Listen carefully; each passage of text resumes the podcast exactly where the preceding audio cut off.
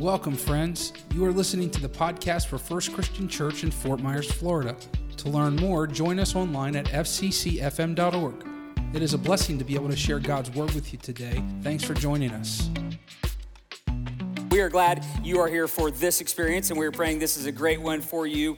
Uh, four weeks ago, we talked about that famous statement God won't give you more than you can handle, and we replaced it with the more biblical statement God will lead you and be with you in those hard to handle moments. Then, three weeks ago, we talked about the statement God helps those who help themselves, and we replaced that with several more biblical statements like God helps those who deny themselves, and God helps those who help others, and of course, God helps those who cannot help themselves. Two weeks ago, we looked at the phrase, God wants me to be happy, and we replaced it with the more biblical, God wants me to be holy. And last week, we examined the phrase, we hear it so often, everything happens for a reason. And we tweaked that one too by saying anything that happens can lead to redemption. Well, this is the last Sunday of the series, and today we're looking at another statement that people often make, and this is one you hear when someone passes away that heaven gained another angel. You've heard it before, right? The question is is that biblical? Like Christians often say it, but does that come from Scripture? Well, that brings us to our big idea. Here it is. Christians often say when you die, heaven gains another angel. But the Bible says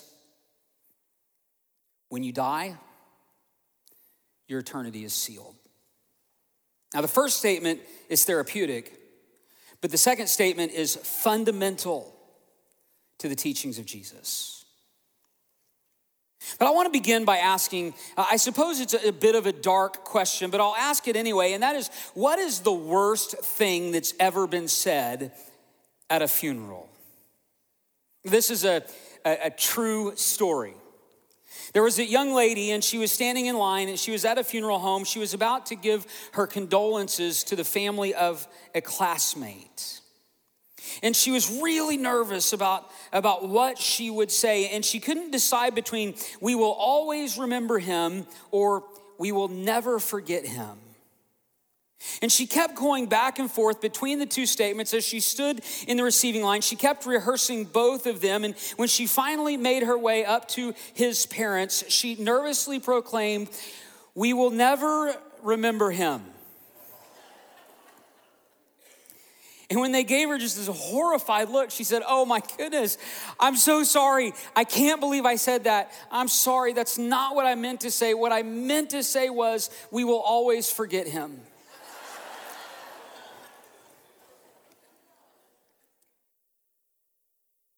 Last week, I shared with you how uh, when my parents passed away, some sincere people tried to comfort me by saying, God has a plan in this, or everything happens for a reason. And just honestly, how, how unhelpful that was for me in the moment. I want to continue that theme today by sharing some of the stuff Christians often say when people pass away. And, and what I really want to do is I want to call this some of the worst things you can say when people pass away. Like this Well, at least he lived a long life. Many people die young. Or how about this one? She finished her work here. I guess it was time for her to go. I've heard this one. It's time to move on He's been gone for over a year now. Oh, you don't have to cry. She's not suffering anymore. And then, of course, this must have been God's plan all along. How many of you have lost a loved one? Yeah, it could be a husband or a wife, a sister or a brother, a good friend, it could be a parent or a child or a grandparent or a grandchild, a neighbor. Most all of you have. Not, not all of you, but almost all of you. It, until my mother in law passed away when I was 28, I'd never lost anyone close to me. And I really didn't know what it was like at that time to grieve the loss of a loved one. But as a pastor, and, and especially now as a person who has grieved many losses, I have heard all of the above. I've over, overheard some of those very words spoken to others at, at funerals, and, and, I've had some of those words spoken to me as well. And, and some of those statements, while they might be true, some of them are perhaps true, none of them are helpful in the moment. And of course, the one we're examining today is the one I hear all the time when somebody passes away that heaven gained another angel. Here's what we want to discover today. We just want to ask the question and discover the answer is that a true statement? Is it biblical to say heaven gained another angel when someone passes away? And of course, the, the short of it is the simple answer is no. Nothing in the Bible would agree with that statement. Nothing in Scripture indicates that we become angels when we die. And the ancient word for angel simply means messenger. And the word angel can actually apply to a human messenger, but of course also to a spiritual being. But nothing in the Bible teaches that humans become angels when we die. Now, the Bible does teach a lot about life after death and, and a little about angels and demons, but nothing in the Bible says we become angels when we die. So, what does it teach? Well, I'll just do a quick summary as we kick things off. What does the Bible teach about those who die? Well, I'll mention four things. Number one, the Bible teaches that those who die physically live forever spiritually. And number two, the Bible teaches that our choices on earth have consequences in eternity. The Bible also teaches, and, and these are where we're really going to focus in today, but the Bible also teaches that, that when we die, our eternal destiny will be sealed. There's no second chances after death, no purgatory. Our eternity is sealed. And then, number four, the Bible teaches that those who die in Christ will live forever in paradise. With all those truths in view, let's take a look at Luke chapter 16. And, and these are the words of Jesus. Luke chapter 16, beginning in verses 19, and we're just going to start in 19 through 21. It says, There was a rich man who was dressed in purple and fine linen and lived in luxury every day. And at his gate was laid a beggar named Lazarus who was covered with sores. And Lazarus would long to eat whatever fell from the rich man's table. Even the dogs came and licked his sores. And the story of, uh, of the rich man and Lazarus, it is one of the many parables of Jesus. And parables are, are not true stories, but they're stories that communicate truth. In this particular parable contrasts the life, the lives of a rich man and a poor man. And in life, the rich man lived in comfort while the poor man lived in agony. Verses 22 and 23. The time came when the beggar died, and here's the angels. The angels carried him to Abraham's side. The rich man also died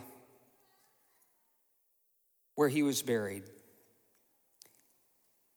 In Hades, where he was in torment, he looked up and he saw Father Abraham far away with Lazarus by his side. So in life, the rich man was in comfort while the poor man was in agony. In death, the rich man was in agony while the poor man was in comfort. Now, the interesting thing is that this parable does not say why the rich man is in eternal agony, and this parable does not say why the poor man is in comfort.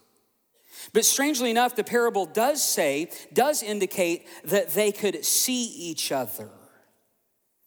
As they had seen each other in life, they could also see each other in death. Verse 24.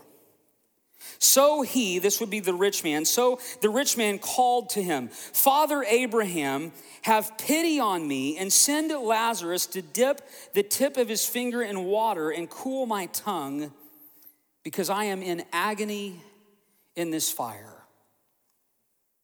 Again, the poor man is comforted by their ancestor Abraham. Perhaps that tells us that part of the comfort of heaven is being with our loved ones. But the rich man, he is, he's begging for pity while he's stuck in agony. And, and, and ironically, they've switched places.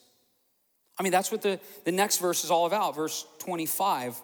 But Abraham replied to the rich man, Son, remember that in your lifetime you received your good things, while Lazarus received bad things.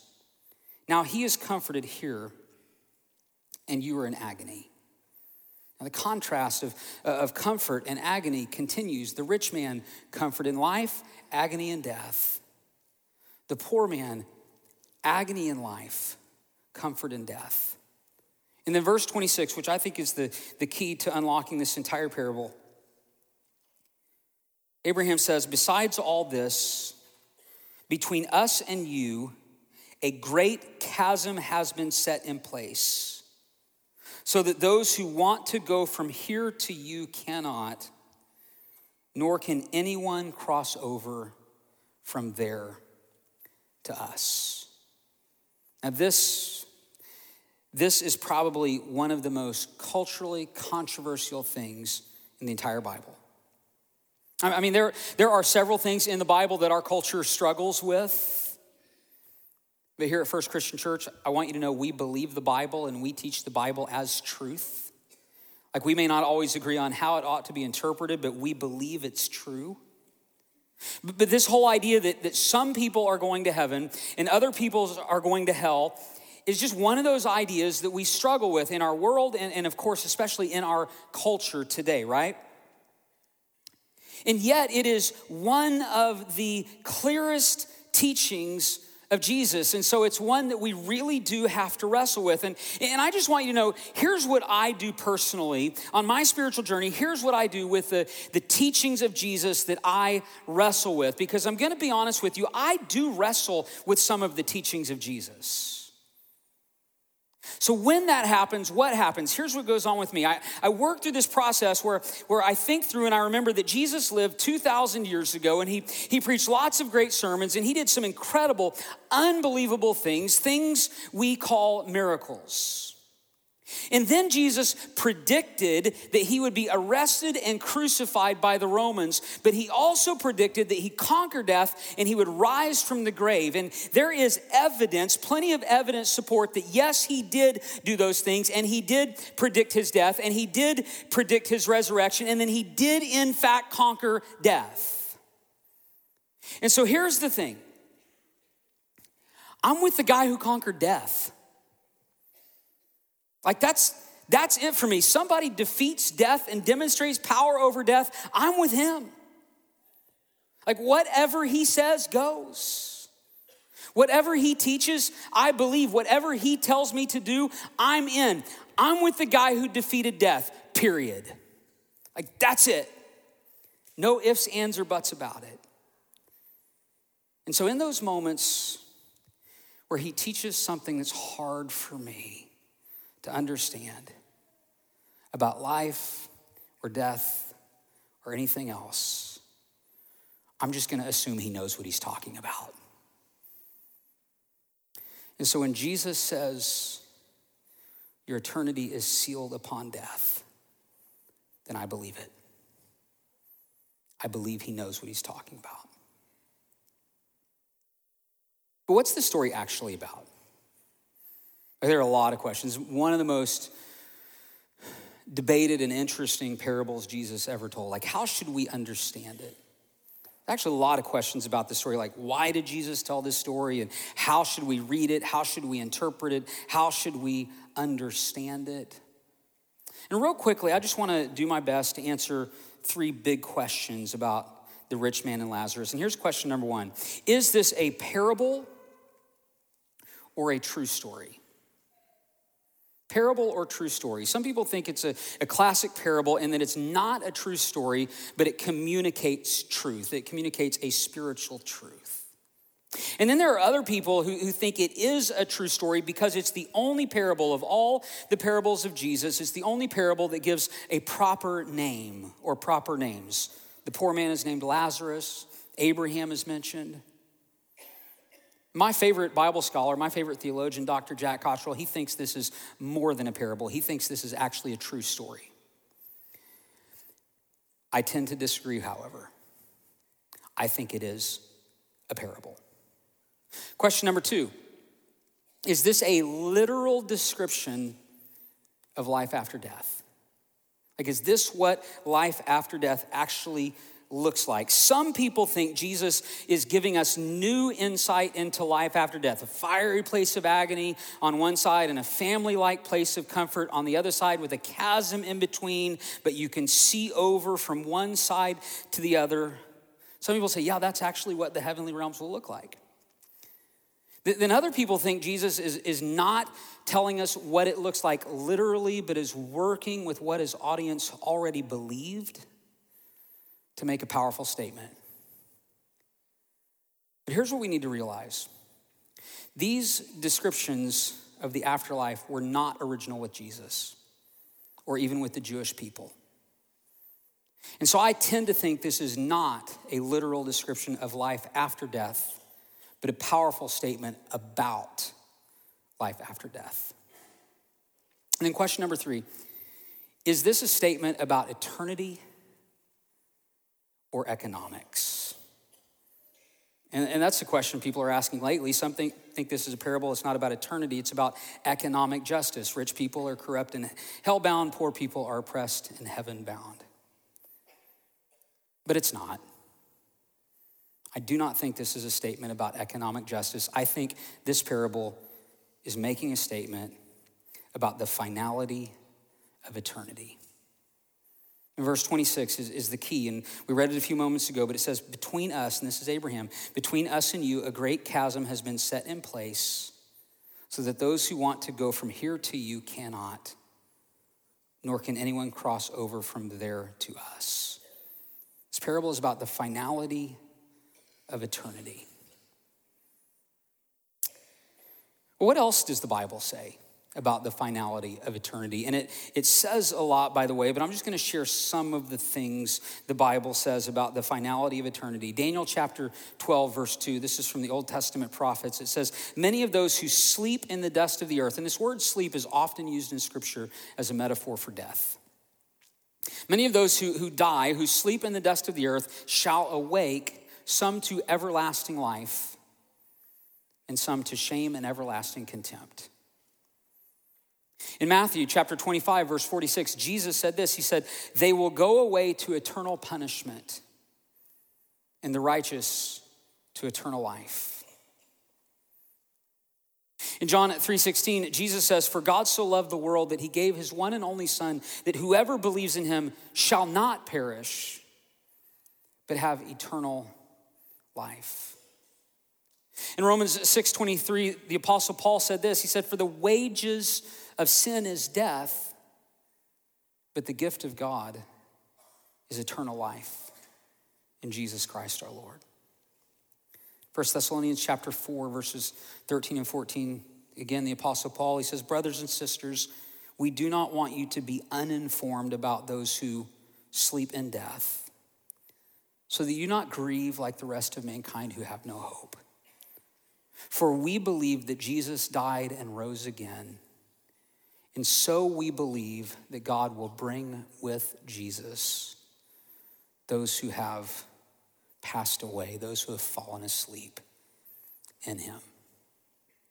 You see, the Bible is, is actually very clear from both the Old Testament to the New Testament, from the teachings of the prophets to the teachings of Jesus to the teachings of Paul and the apostles. The natural world is not all there is. There is a supernatural world too, including a, a heaven and a hell, including a place of agony and a place of comfort. And the choices we make here will affect what we experience there. And, and then, of course, there's just this question about becoming angels when we die. Well, Luke chapter 16, verse 22, in this parable, angels are mentioned, and Jesus did not teach that we become angels when we die, but that he would send his angels to gather us for eternity. And that is an eternity of agony for those who are not in him, an eternity of comfort for those who are in him. And that phrase in him, it really is the key. 1 Thessalonians 4:14 again, we believe that Jesus died and rose again. And so we believe God will bring with Jesus those who have fallen asleep in him. Just a few days ago, one of a longtime church member suddenly and unexpectedly passed away. And he was, he was relatively young, relatively healthy, he was, he was strong, and he really loved Jesus.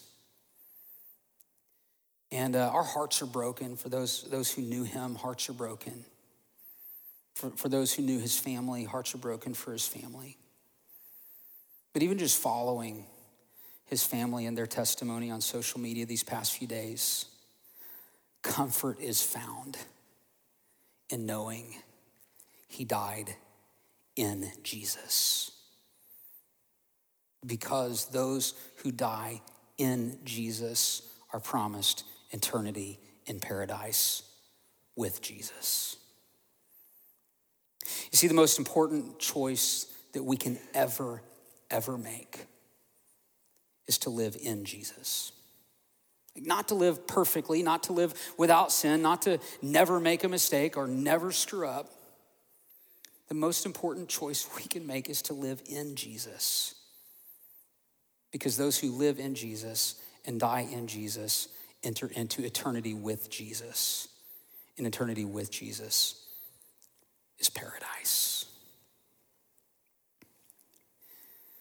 So, as we've done each week of this series, want to want to wrap this up by saying, what are we going to do with all of this? Where do we go from here? Well, the first thing is we're going to stop saying heaven gained another angel when people die because it's not true. Instead, we're going to use more helpful statements like, I am so sorry for your loss. Or how about this one? I don't know how you feel, but I'm here to help. Even the very simple, you're in my thoughts, in my prayers. Or how about this one? This is a great one. My favorite memory of your loved one is. And then you just share some of the things you remember. So that's the first thing. We're going to stop saying heaven gained another angel. Here's the second thing. As we said this throughout this series, we're going to allow our worldly values, even some of our deeply held traditions, and, and, yes, in some cases, even our superstitions, like becoming an angel. We're going to allow all those things to be replaced by the teachings of Jesus. And then the third thing is, and, and I really want every one of you to think through this in your mind. We're going to encourage you to take your next spiritual step. Whatever that step is, take your next spiritual step. If you are not a believer in God, then seek to know God with your whole heart. Just open your heart, open your mind humbly, and honestly seek after Him. Maybe you are a believer, but you have never committed, pledged your life to Jesus, then you can make that decision today to follow him with your life and be baptized. We're actually going to have some baptisms today before we close our service. In Mark 16 16, Jesus said, he who believes and is baptized will be saved. Or, or, maybe you have been baptized. Well, then it's, it's time to dive deeper into your faith, to get into church, to connect with other Christians, to get in the Bible, to grow in your knowledge of God, and to get into the community to serve those in need, being the light of Jesus wherever you are. Or, or, maybe you've been a Christian for a long, long time and, and you've, you've kind of just lost that, that passion for God and, and, and you're not really connecting anymore and you're not really contributing anymore. Well, I would just say that there's never a better time than now, even as we're starting this new year, to get back in, to go all in. Because as long as there is a beat in your heart and breath in your lungs, it is not too late to take your next steps in Jesus. That's our takeaway. Take your next steps. Before we close, I want to go back to the parable of the rich man and Lazarus. This is Luke 16, verses 27 and 28. Now, this is after Abraham has just made clear that once you die, your eternal destiny is sealed. After Abraham makes that clear, remember Jesus is telling the story. After Jesus makes that clear, the rich man makes one last request. Verses 27 and 28. This is the rich man. He says, Then I beg you, Father, send Lazarus back.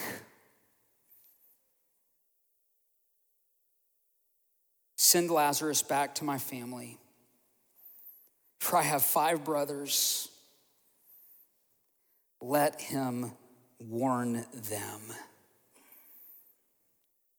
so that they will not also come to this place of torment. One of the very humbling privileges I, I, have as a pastor is to walk alongside of those who have lost their loved ones. And sometimes those loved ones were, were people who believed in Jesus and loved Jesus, and sometimes those loved ones were people who didn't know Jesus at all. And it's not my place to, to say or determine or decide who's in heaven and who isn't in heaven. My place is to comfort survivors. And my calling is to tell people about Jesus. And so here's what I, I like to do as I close any funeral sermon I like to ask the family ahead of time. I'll ask this question if I get a chance. What are some of the things their loved ones loved to say? Like, what were some of their favorite statements, some of their favorite sayings? What were some of the catchphrases they always used in life? Little bits of wisdom and whatnot. And then I'll share those things as I begin to close the sermon. But I also ask them ahead of time, I say, what do you think your loved one would say to us if they could come back one more time? Like, what message do you think they would share to encourage or instruct or advise us? And, and then I'll use that as part of the conclusion of the funeral sermon. But then I always conclude with this I believe if your loved one could come back today to tell you one more thing, they would urge you to follow Jesus with your life. And that's something I can say no matter where they are, no matter who they were, and no matter where they reside upon death. If your loved ones could come back, they would urge you to follow Jesus with your life. Let's pray. Heavenly Father, thank you for sending Jesus to us. Give us the desire and the strength and the will to follow Jesus with our lives. That we look more like him, act more like him, talk more like him, and love more like him. We pray in his name, the name of Jesus, our Savior. Amen. Pray this message has been a blessing to you. If we can pray for you or encourage you in any capacity, please let us know at fccfm.org.